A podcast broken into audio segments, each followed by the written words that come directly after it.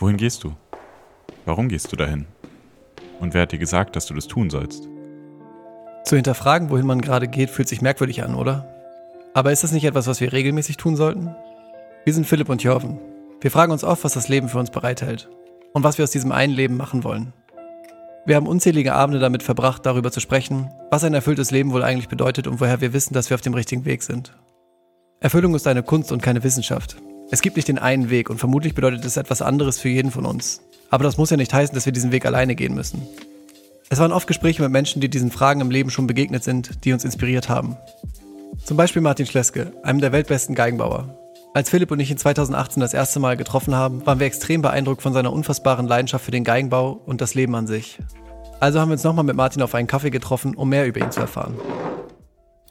Das Empfinden für auch für die das Kostbare des kurzen Lebens. Also es ist unfassbar kurz, unser Leben. Das sind im Grunde können ja die Tage zählen, die wir leben. Selbst wenn wir alt werden, ist es nicht so, dass wir sehr lang auf dieser Welt leben und dass ich, dass ich überhaupt nicht nachvollziehen kann, wie jemand eine Sache halbherzig machen kann.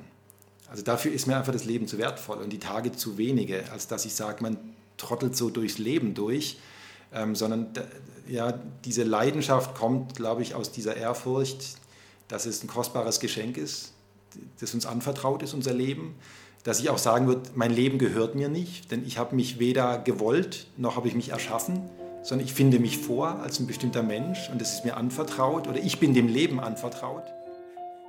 Ein Pott Kaffee ist genauso abwechslungsreich wie das Leben. Wir sprechen mit Künstlerinnen, Handwerkern, Professorinnen, Unternehmern, einfach Menschen, bei denen wir das Gefühl haben, dass wir etwas von ihrer Geschichte und ihrem Lebensweg lernen können. Uns gibt's alle zwei Wochen wir kümmern uns um den Kaffee und Gäste mit faszinierenden Lebensgeschichten und ihr macht es euch einfach gemütlich und schnappt euch ein Heißgetränk eurer Wahl. Lasst euch von den Geschichten inspirieren und lernt Methoden kennen, die das Leben unserer Gäste geprägt haben. Ich glaube, jetzt haben wir es, oder? Wir brauchen noch irgendein Ende. Ciao, Kakao. Nee, wir sind einfach Kaffee. Ciao, Kaffee.